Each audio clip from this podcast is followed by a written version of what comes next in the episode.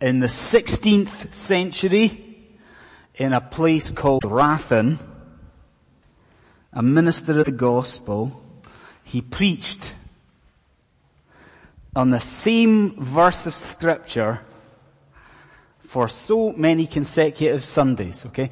The same verse of scripture for so many consecutive Sundays that uh, eventually his exasperated congregation, what they did uh, was go to presbytery, get presbytery to come into the church and implore the minister to please sir, turn the page.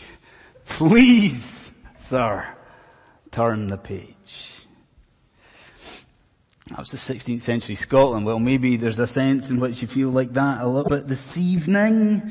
I have been uh, the pastor here for, what is it, three and a half years, and this is already, I think, the third, maybe even the fourth time that we have looked at these verses together as a congregation. So is that a problem? Uh, should that be a problem? Well, no, I'll tell you why. What we've got before us this evening in this short section of scripture is absolutely vital to the health of the congregation here at London City Presbyterian Church. This stuff we are looking at is, is incredibly important. Now, how can I say that? What, what, what's my justification in saying that this is very important? Tell you what, just look at your Bible. Look at the very opening phrase that Paul has here in this uh, section. What does he say? He says, here is a trustworthy saying. Now does, here is a trustworthy saying. Does that sound familiar to you? Wait a minute. In chapter one, when Paul was trying, or when Paul was underscoring, underlining the importance of salvation, what did he say? He said the same thing. He said, here is a trustworthy thing. Do you, so do you see what we've got here? Do you see what Paul is doing? He is in this expression underscoring the importance of what he's about to say. In that expression, he is showing us the importance of the eldership. So, let me say this before we get cracking, okay, before we get into this this evening. Please bear in mind that what follows is not a talk by me on a subject that you know very well. If we're thinking like that, we might as well just close all the books, switch off the lights and go home. What follows this evening, we have to understand surely is the word of Almighty God. And Understand please that at every juncture this evening and everything that we look at, God willing, the Holy Spirit will apply this stuff to whom? Not just to the elders who are gathered here tonight, but to every single one of us. So please, would you note well the title of this evening's sermon? This isn't the elders. This is the elders and you. And here's the plan, okay? The hope is that tonight, this evening, we'll look at three things from those uh, verses, eight verses or whatever it is. Three things, okay? Let me just set them out before you um, just now. First of all, God willing, we will consider the tasks for the eldership. Then we'll think together about the traits of the eldership.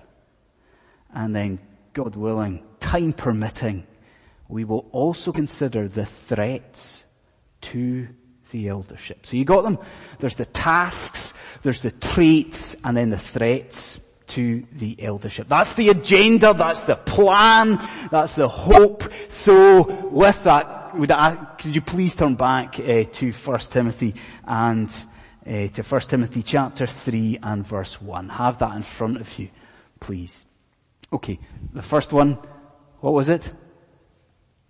The tasks for eldership. Right, what we're dealing with here in this first point is the task for eldership. It's the, it's, it's the function, if you like, it's the role of elders in the life of the church. I'll tell you what it isn't. Tell you what we're not dealing with. We are not dealing with what you or I think the elders should do. Who cares what you or I think about it? What we're thinking about here is what Almighty God tells us the elders should do. Okay? Now, I think the first thing that we have to wrestle with perhaps or address is the title that God gives to this office of elder. So maybe you see that with me in, in verse 1. What does God call this? Paul says, here is a trustworthy saying, if anyone sets his heart on being, what is it, an overseer. Now, in, this is important, in the New Testament, that term there is used interchangeably with other terms. So we will hear of an overseer, but we will also hear of a bishop or an elder. And those terms in scripture, they mean the same thing. They're, they're used interchangeably. So we've got that. But also in the New Testament, we see that God envisages a plurality of overseers in the life of a congregation. So do you see what that means? It means the idea of one bishop in a church. Idea of one minister. That's not it. There's to be a group of elders or overseers in the church. A plurality of elders. So you got it? Elders, overseers, bishops, interchangeable. There's a group of them in the church. Okay, fine. What are they supposed to do? What's the job of an overseer in the church? Well, I'm, uh, in no sense am I, I trying to patronize anyone with this at all. But let's say a child came up to me earlier on uh, at the fellowship lunch and said, Andy, uh, what is it that a builder does?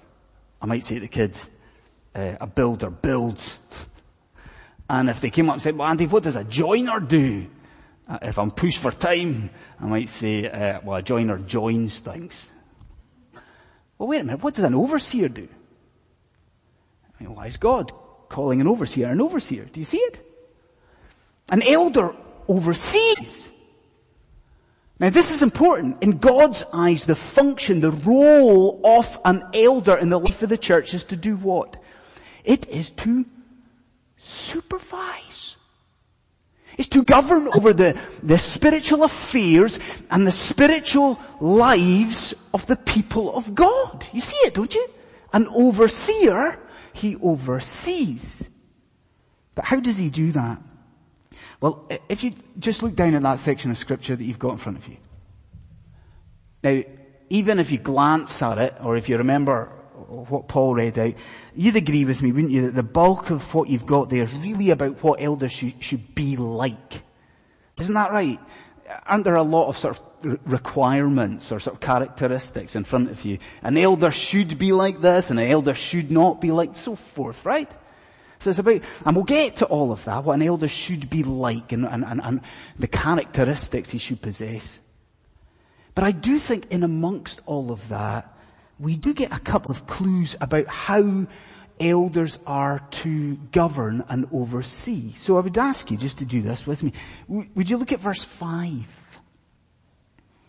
Now verse 5 you've got this awesome argument, if you like. It's sort of lesser to the greater argument, don't you?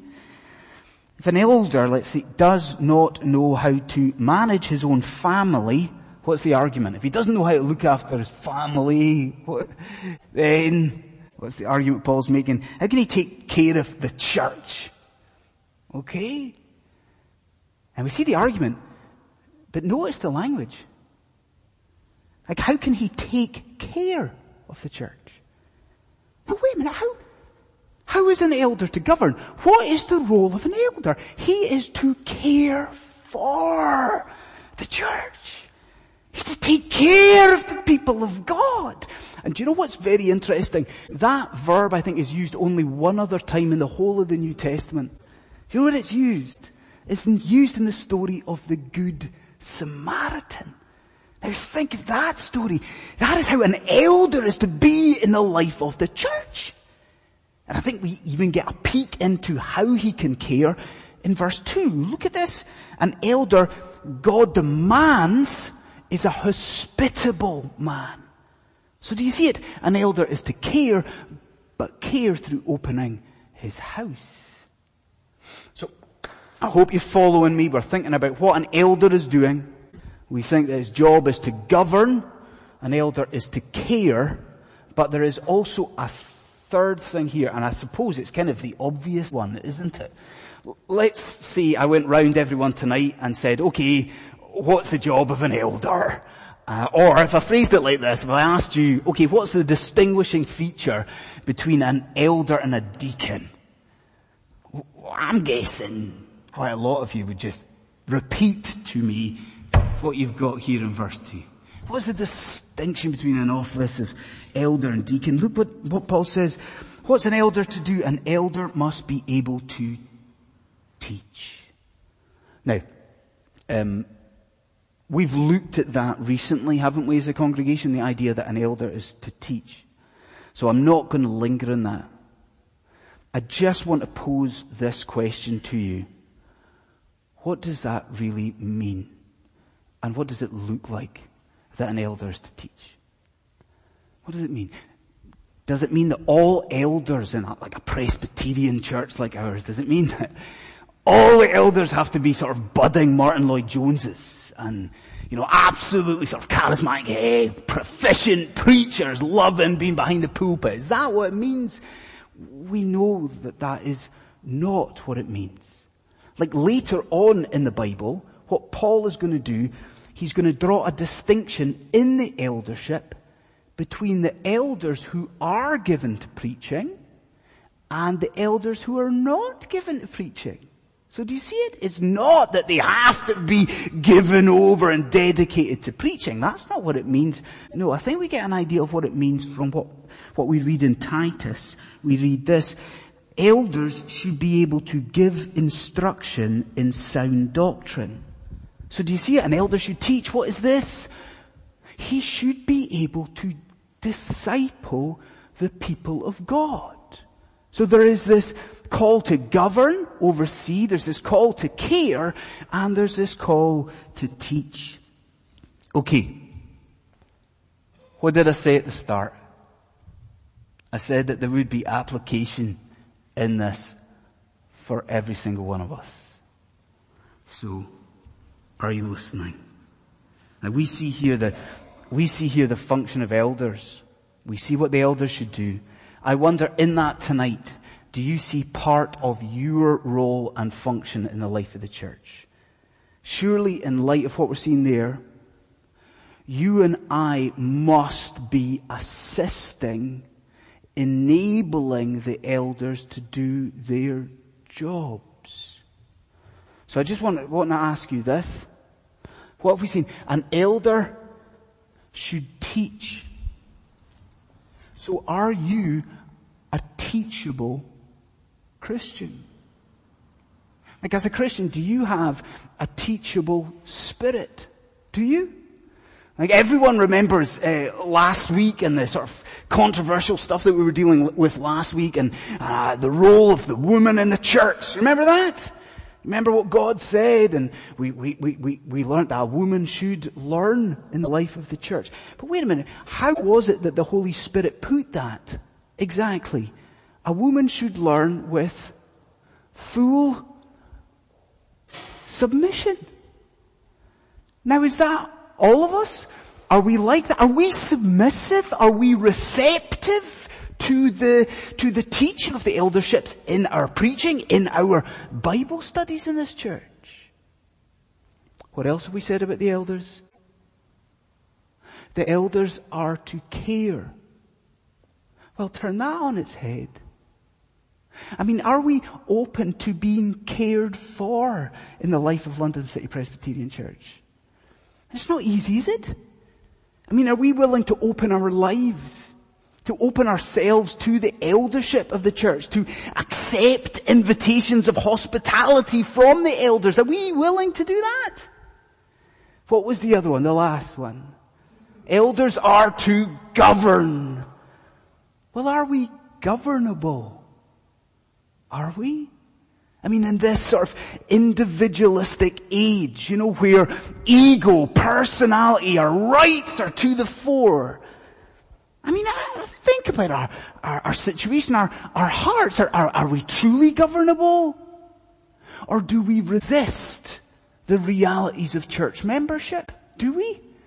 Do we resist this authority that God has called the elders to give in the life of the church? It isn't easy, is it, when we begin to, to, to look at this?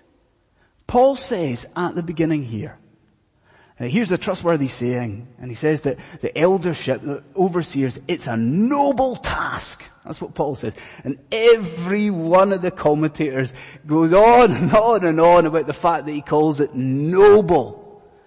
And that's wonderful. He also calls it a task. You know, the, the role of an elder is not easy. But we can make it easier by listening in scripture to what God calls for from ourselves and obeying His will. So we see the tasks for the elders. Second thing that we see is the traits of elders, the traits. That's our second T, the traits of the eldership. Okay, this is how I used to listen to sermons when I first became a Christian. Okay? Um, whatever the minister was preaching on in the church that I was attending, I would apply that, not to myself, I would apply that to the people who are sitting around me and the people that I knew. So let's say the minister was speaking on laziness or sloth. I'd sort of sit back in the church, put my feet up, and I'm like, oh, I'm, I'm glad so-and-so's in tonight because they really need to hear that message. And I would apply it to everybody else, but I would not apply it in any way to myself. Uh, probably a, oh, definitely a sign of spiritual immaturity. Now, of course, the danger here tonight is that we do the same thing with this, don't we? You know, uh, we sit back and we think, oh, the elders need to hear this. And we do. But I want you to get this right. Yes, this list of traits and characteristics that we're dealing with here, or we're coming to now. Yes, the elders are called to be above reproach in these things. Okay, so the elders are called to manifest these things in their lives very, very clearly. But here's the uncomfortable truth. We are all as Christians called to manifest these things. Well, these things, they're for all of us. So this is what I would urge you to do. Like as we look at these traits just now and we think about, you know, what an elder should be and what he should, be examining your own heart just now. Okay? What qualifications should uh, an elder possess? Okay. Uh, here's the problem with this tonight. There are too many of them, aren't there? If you see what you've got in front of you, this list of traits and qualifications, if I was to go into each and every one of these, we would be here well past Easter anyway, if not into the summer. There's an awful lot of them. So instead of that, what we'll do is we'll consider this phrase and try and unpack it. An elder should be a well balanced man. An elder should be a well-balanced man. Now, now, what do we mean by that? Well, I think from this list we can see that, first of all, an elder should have a well-balanced family life. Like, I think it's two or three of you in the last maybe six weeks have come to me with the same question. And you've asked me, uh, see when Paul says that an elder should be the husband of but one wife. Does that mean that only married men are allowed to be elders? Now, I think three people have asked that question. Now you, you see that is not the case. Don't you? Like, you see this situation into which Paul is writing here. He's writing into, you know, the debauchery and the immorality of the, this Roman Hellenistic world, if you like. And do you see what he's, he's saying here? Not only is he obviously forbidding polygamy, which was tolerated in some quarters at the time, He's also really calling for elders to be men who display a healthy, biblical idea of morality, but especially in regard to marriage. A biblical, healthy marriage. But it doesn't end there, does it? Because he also speaks about kids. So we look at verse 4. An elder must see that his children obey him with respect. That's a difficult one for the elders, but we see the logic for it, don't we? How can a man manage God's house if his own is a mess? So an elders have a well-balanced family life, and I think we also see from this list that an elder must have a well-balanced character. We see that positively, negatively, don't we? If you, if you look how the list starts in verse 3, we're told that an elder must be self-controlled, must be temperate, and we can see why. If you think about the decisions that an elder has to make, personally in, in counseling or for the life of the church, you kind of want your elders to have at least some degree of, of, of, of sense. But then there's a negative side if you see verse 3. Elders mustn't be violent men. Elders mustn't be quarrelsome men. And would you notice what God does call for? And men in here, would you notice it? Do you see it? He demands that elders in particular demonstrate a godly strength. How does a Christian man demonstrate godly strength? What is it? Through gentleness. So elders are to be gentle men. And then the last element of this, elders must have a well-balanced lifestyle as well. I think here we see the idea of balance. You see what I'm getting at with this idea of balance, don't you? See, in verse 3 there's a couple of prohibitions. Elders are not allowed to be given over to drunkenness. Elders are not allowed to be given over either to the love of money. So do you see the idea of balance? Like God does not want elders who are leaning on things one way or the other. He doesn't want elders who are leaning and resting on drink and booze. Doesn't want elders to be resting, leaning on their wealth. What does God want from elders? He wants them to rest exclusively in the Lord Jesus Christ. What did I say at the start of the point? Did you examine your own heart? I mean, are there areas there in that list that disturb you by the Holy Spirit of God? I mean, are there things there that you know are true weaknesses in your own life? You quarrelsome. Is there a lack of discipline? Is there too much of a love of money? Is your family life a mess? I say to you all tonight, listen to, to God. Take that to Him in prayer. Because see this list of characteristics. It's not just to inform how we vote in the next election of office bearers.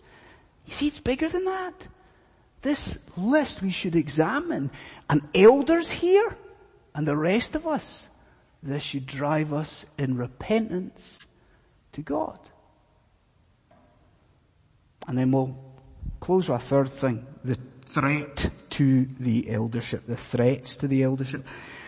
Uh, we begun in 16th century Scotland in a place called Rathen with our minister re- preaching on the same text week in, week out. That's an, that's a, an easy job that, isn't it? Repeating the sermon, the same text every week. So we begun in 16th century Scotland. We're going to end in 16th century India in a place called Panipat, near Delhi. Now, what had happened, Panipat was the, the site of a very famous battle in India in the 16th century. Forces from the north had come down from Kabul and they had come down to near Delhi where they were wanting to attack and defeat the forces of the Sultan of Delhi. but they had a problem. The problem was that they had 12,000 men, whereas the Sultan of Delhi, he had over 100,000 men. Okay. So what did they do? Well, what they did was attack the Sultan's forces strategically.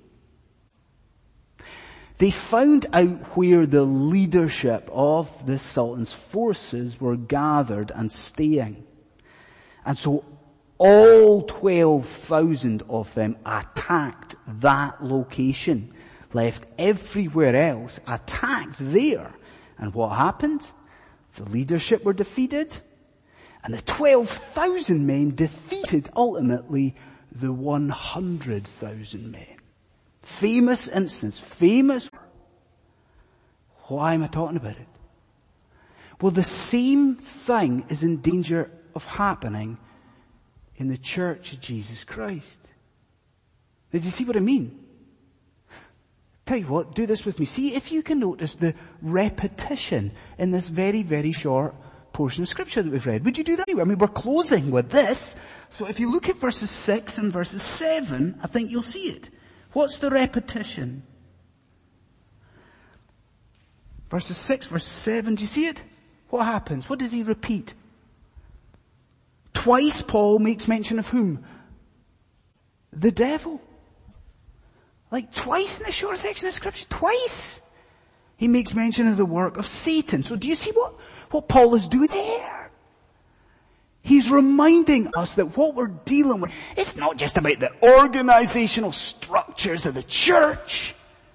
He's reminding us in that, that London City Presbyterian Church, we are engaged in a spiritual war.